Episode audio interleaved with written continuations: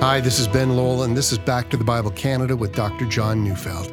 Today we continue our series Wisdom Matters. So turn in your Bibles to Proverbs chapter 4, verses 20 to 27, as Dr. Neufeld brings us a message titled, Don't Change Course.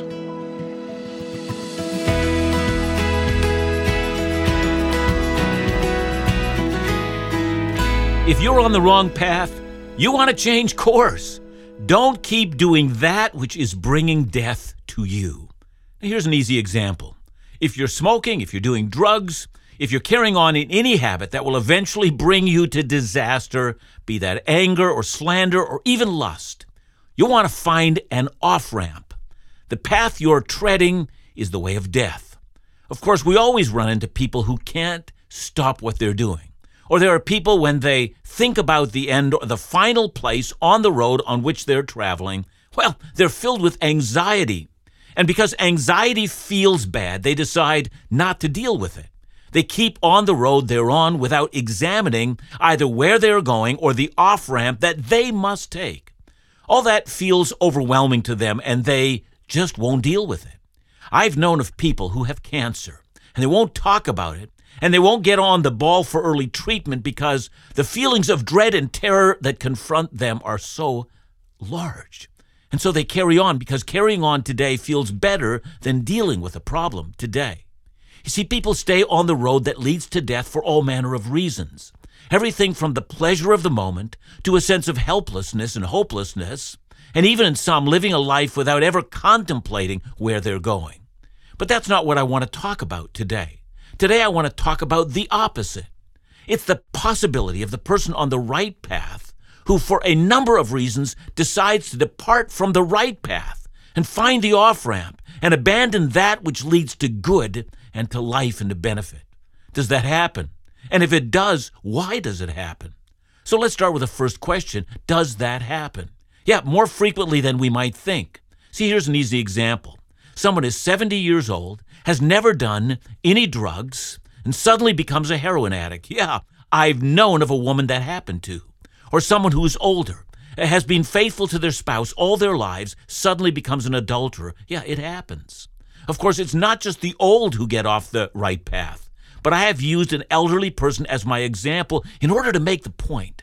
And the point is simply this no path is so secure that there never comes a temptation to abandon it, and no path is so good that there are not those who will throw away all of its advantages for the pathway that leads to death.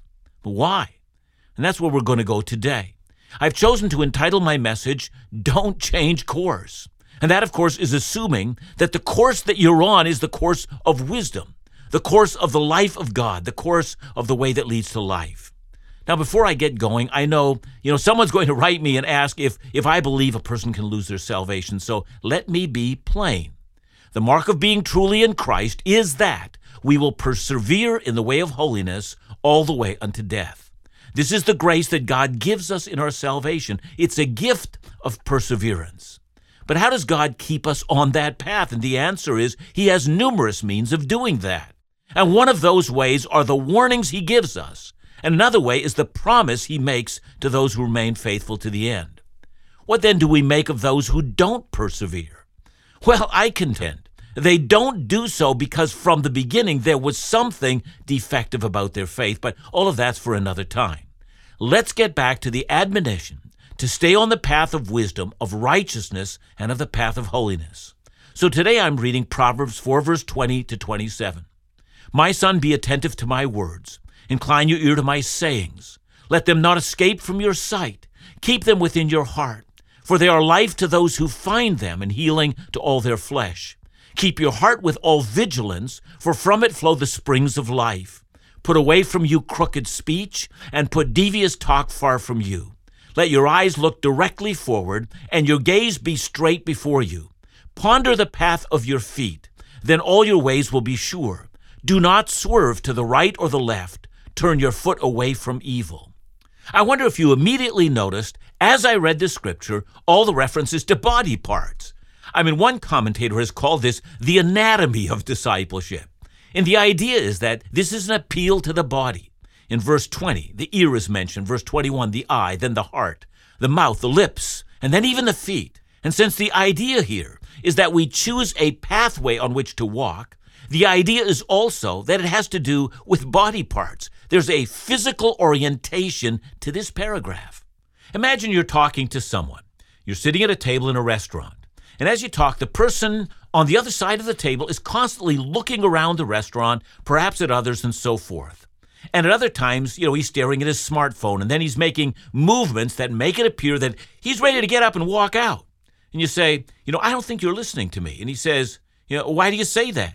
And you answer, because of the orientation of your body. It shows me that you're not here in your bodily attitude. You're planning to go. And that's what the father in this paragraph wants to impress on his son. If you want to stay on the pathway that leads to life and to a pleasant future, orient your body for the pathway ahead. Now, we're going to notice as we get into the details that there are two lessons to be learned and that each of the lessons also contain a motivation for it. And the first lesson is in verse 20 to 22, and it's a call for the son to listen carefully. And the second lesson in verses 24 to 27 is the call for the son to so orient the members of his body that he'll never leave the straight path. But we're also going to notice that right at the center of this paragraph, that is in verse 23, there's a key command. Everything revolves around verse 23. So let's begin. Verses 20 to 21. Pay attention. Listen carefully to what you're being taught. We notice that verse 20 begins with the words, my son. We've already noticed that Proverbs is the instruction of a wise father to his inexperienced son. Fathers should be wise, and fathers should be training their sons. The legacy of a good family is that this activity is, is actively going on. I remember the first time I saw it, I was so impressed. It was the Jewish Sabbath. I was in Jerusalem at the Western Wall, where so many observant Jews were going to pray, and I watched because of course I was on the men's side of the wall, the amount of men with teenage sons. Fathers were bringing them a copy of the Torah, and each son had his time to read, and then instruction was being given as prayers were being offered. And it gave me the sense that reading scripture and prayer, that was an extremely masculine thing to do. And that training the sons was expected. I, I wish I could have taken that back and shown it to Christian dads right here in this country. Well, very good. Let's get back to our passage. My son says the Father, you must now be attentive to my words. And with that, the first body part is described, and that's in the latter part of verse 20. Incline your ear to my sayings. And we've probably all seen it. If we didn't catch something someone said, we may put a hand to our ear and say, you know, say it again. Now, I'm really listening. And the idea that the son would turn his head so that he'd get his ear as close as he can to his father's mouth so that he wouldn't miss the next lesson suggests full attention. And then comes the next body part. The thing that I'm teaching you, says the Father, must never be let out of your sight. We have to say that, you know, for our culture. We call it keeping our eye on the ball. Another way of saying it is don't get distracted. Now, I'm saying these things at a time when my daughter, her husband, and her family on a vacation, and they've left their two dogs with us to care for while they're gone. And so Kathy and I take them for a walk. And because, you know, we have wild rabbits in our area, uh, that wherever we direct those dogs, if a rabbit runs by, the dogs lose all sense of concentration. I mean, even if I say, rabbit, you know, they'll suddenly break whatever little concentration they have. You know, some people are like that. They learn the paths of wisdom, but their concentration is constantly being broken. Oh, look at that nice car. Hey, are you hungry? Did you hear a joke about? I wonder how my favorite sports team is doing. And did you see how much money that guy has? I mean, one thing after another breaks concentration because the life is not focused on a single goal. People can be on the right and good path, but they don't stay on it, just like those dogs that I'm taking care of, because one solitary rabbit runs across the path. And did you know that many people abandon righteousness because they can't keep concentration on righteousness? And the wise father of Proverbs knows that. Lock your eyes on what's really important. Pay attention. And then he adds one more bit of advice. Keep them, that is, my teaching about wisdom and the way of God in your heart. You know, the heart's the center of all the affections, the place where we nurture the things we love and the things that we hate.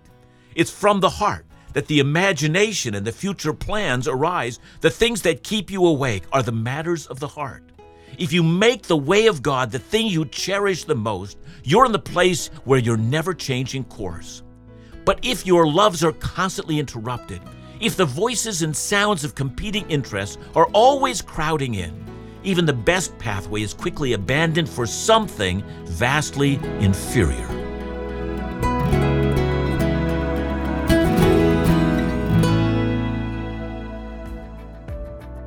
If you love reading the weekly blogs from Dr. John and Company, then you won't want to miss out on Back to the Bible Canada's bi monthly Truth in Life magazine. In it, you'll find articles from Bible teacher Dr. John Neufeld, Lafa Gaines, Phil Callaway, and other incredible guests, all with excellent, biblically inspired insight. Not to mention the stunning images and visuals. Here at Back to the Bible Canada, the aim is to provide resources without barrier to help enrich your walk with the Lord. That's why Truth and Life Today magazine is free to all who ask. To subscribe to the Truth and Life magazine and receive the next issue delivered right to your door for free, just call us at 1 800 663 2425 or visit backtothebible.ca slash magazine. And thank you. It is due to the support of generous listeners that Back to the Bible Canada is able to produce and distribute Bible teaching resources like this to all who ask.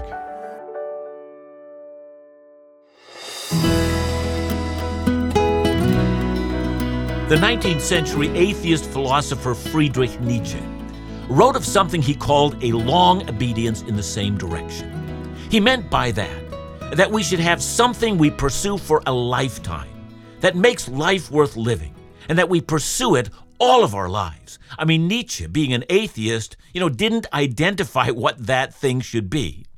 But there is an essence of what he said that is in fact true.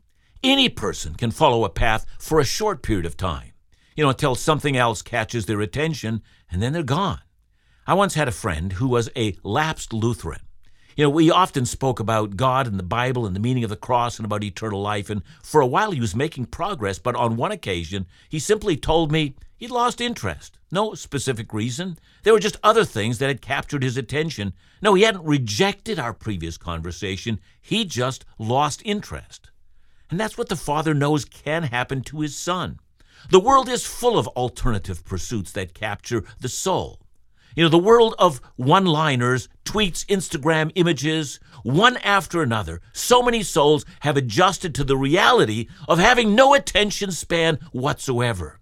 And their greatest enemy is distraction. And that's not rebellion, not the choice of evil, but the distraction of everything from the normal to that which is evil. Now remember that I said that at the end of each instruction, the Father adds motivation. So that's what we find in verse 22. For they, that is, my teaching about wisdom, are life to those who find them, and healing to all their flesh. So notice those two words. The first one is life, the second, healing. Life is the word that promises a future. Healing is a word that promises that the carnage that's been done in a person's life can be restored. Whether you want to avoid the mistakes that lead to ruin in the first place, or whether you are in ruin and wonder if there's a way out, in either case, the teaching of wisdom that comes from God is what you want. It's what you need. Don't lose track of that. And with that, we come now to the center of this teaching, and that's in verse 23. Remember, we said that. And verse 23 says, Keep your heart with all vigilance, for from it flow the springs of life. Perhaps a more literal translation would be to say, keep your heart with the greatest degree of vigilance that is possible. You know, Bruce Waltke thinks that means either to keep a sharp lookout, to keep, you know, someone or something in custody and restrain that thing as a prisoner, or to protect it from an enemy who's lurking on the outside. You know, Waltke says if we think of the days of Nehemiah, when, when he posted guards on the broken down wall that protected the city of Jerusalem from the enemies that were around it, you know, if we keep that image in mind, it's a good image of what's intended here in Proverbs. See, the idea is there are many things that are lurking to break into your heart. I mean, think of that image, if you will. Many people are of a very different opinion. I mean, we have sayings in our culture that, that foster the opposite, don't we? We have all heard, you know, the heart wants what the heart wants. I mean, the idea behind that saying is that the heart chooses its loves independently of the human will. And when the heart speaks, well, then the final word has been spoken. But the heart's not like that. It's not an independent operator that chooses its pathways apart from the influence of other people and other things. Rather, the heart must be guarded, for there are numerous things out there that subvert the heart. And in practical terms, that means that the young and inexperienced man who's embarking on a pathway that would lead to life, well, he's got to be aware how quickly his own heart can be deceived. And so the young man must guard what kinds of loves he exposes his heart to. And that's the key. How many of us know that there are things that are not evil in and of themselves, but that, although they appear neutral and harmless even, that they'll fascinate someone and lead them astray? Guard your heart, says Solomon. Guard what it is allowed to love. Guard and protect it so that it will hate the things that it must hate. And then he tells us why. The heart, he says, from it flow the springs of life. That is, your heart will determine your direction. Yeah, I will never forget one very sad funeral I've attended. As a pastor, like so many others, you know, I've led funerals of every sort and kind, everything from suicides to people who've died steadfastly in Christ. But on this occasion, it was, you know, for a middle aged man who had, in my memory, if it serves me correctly, he had a very sudden heart attack and then he was gone. This man, as far as I could ascertain, had no faith. And as the eulogy was being read, it was a list of all the things that man loved everything from fishing to watching The Simpsons on television. But I was straining to hear if it might be so that there was an overarching theme to his life. I mean, was there a passion for something that was greater than himself, or a cause for which he would gladly give himself? And in the end, it turns out there was none. There was no spring of life pouring out of his heart. But there can be for the person who pursues the wisdom of God. The fountain of the heart is the direction that the heart takes. If it is the eternal life that God gives, if this is what the heart desires, this is what will drive a man's entire life. It will be the thing for which he willingly gives all that he can. And so set a strong guard over your heart lest you lose that. Now comes the last section of this paragraph about holding the course and not getting off the path. And this last section is a series of very practical commands as to what a person must do. And the first is found in verse 24 Put away from you crooked speech, and put devious talk far from you. Now, here the father directs the young man's attention to his mouth and his tongue. Crooked speech is speech that distorts, it dissembles. It's a lying speech, devious talk, deceptive talk the first practical command be a truth teller for a lifetime. Stay away from lying speech. You know, the book of Proverbs will have much to say about lies and about attempts to deceive someone else. If you want to stay on the path of life, then you're going to have to make up your mind that you're not going to exaggerate, you're not going to distort or twist the truth, and you will not use your mouth to destroy others as well. Now, the second piece of advice, verse 25. Let your eyes look directly forward and your gaze be straight before you. Let me put it another way. Keep your focus. Understand what's ultimately valuable. Keep understanding what's ultimately valuable. Never stop understanding what's ultimately valuable. Indeed, you might want to daily remind yourself of what's ultimately valuable. Perhaps you need to make a list. Here's what's valuable God, eternity, holiness, your spouse, your children, a good reputation. I mean, these are the things that are of great value. Let me suggest things of lesser value your bank account, your income level, your house, your hobbies. Do you see the necessity here? So, first, always tell the truth. And second, never take your eyes off the main things. Make sure the main things are always the main things. Now, third, and it's found in verse 26 ponder the path of your feet, then all your ways will be sure. And this is called the examined life. I mean, to ponder is to consider, to contemplate, to ask oneself whether the pathway you're on really is the one you intend to be on. Have you, in a moment of inattention, actually, in some fashion, come off the pathway that you were supposed to be on? It is possible that you really became distracted, and ever so subtly, allowed one degree off your course and you've allowed it now to drift for years? Are you examining the way in which you live your life? And then finally, verse 27 Do not swerve to the right or the left, turn your foot away from evil. And I suppose in the everyday affairs of life, there are all sorts of reasons to swerve. I mean, think about the motorist who encounters a pothole, or an animal that's gone up onto the road, or a patch of something like, you know, oil slick on the road. The natural reaction then is to swerve, and of course, to swerve under those conditions is wise. But what if you're driving along a sure road and the conditions are good? What if there's no obstacle along the way? What would then be the cause of swerving? Well, in such a case, think of the possibilities. The driver has fallen asleep and he's suddenly awakened and begins to swerve.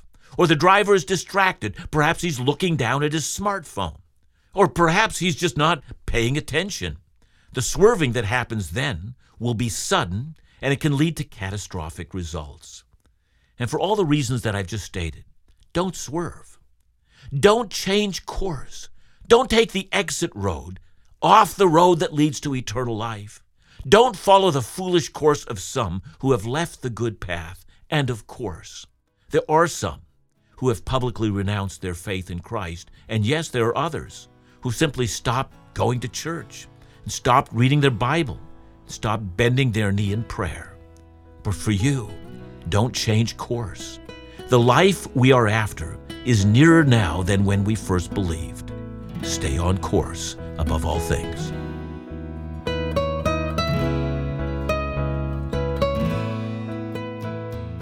Thanks so much, John. Let me ask you this How do we answer the more challenging questions in the light of wisdom that arise in life? Things like questions about life and partners and vocation and parenting. Isn't it interesting how many um, decisions that we make early on in life that actually take us through to the rest of our lives? You know, so again, um, you know, in Proverbs we have the father uh, teaching his son, and so it's uh, these are lessons are learned early. But I mean, you asked the question about you know the role of wisdom in marriage, for instance. I mean, how important it is that our children, both our you know young men and our young women, know something about how to choose a life partner, and uh, what are the principles that they need to hold to in order to do that. And uh, we all know of individuals who have made a bad choice, and uh, that bad choice, uh, you know, continues to, you know, haunt them to this day. So uh, we can't now solve everything, but we can solve it at the beginning. Thanks so much, John. And remember to join us again tomorrow as we continue our series Wisdom Matters right here on Back to the Bible Canada, Bible teaching you can trust.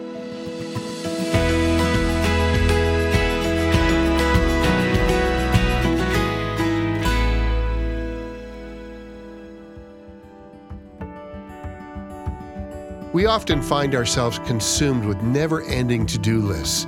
Our feet and hands don't know how to be still. But God does not desire our productivity, He desires our heart. Back to the Bible Canada teaches the Bible, not just for information, but to nurture our relationship with God. We ought to know God, not simply know about God, but it takes intentional time to slow down and be with Him.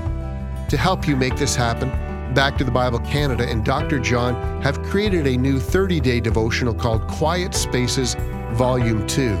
It's the next in the installment of the Quiet Spaces devotional. This devotional is free this month, and all you need to do is ask. So call us at 1 800 663 2425 or visit backtothebible.ca to request your copy today.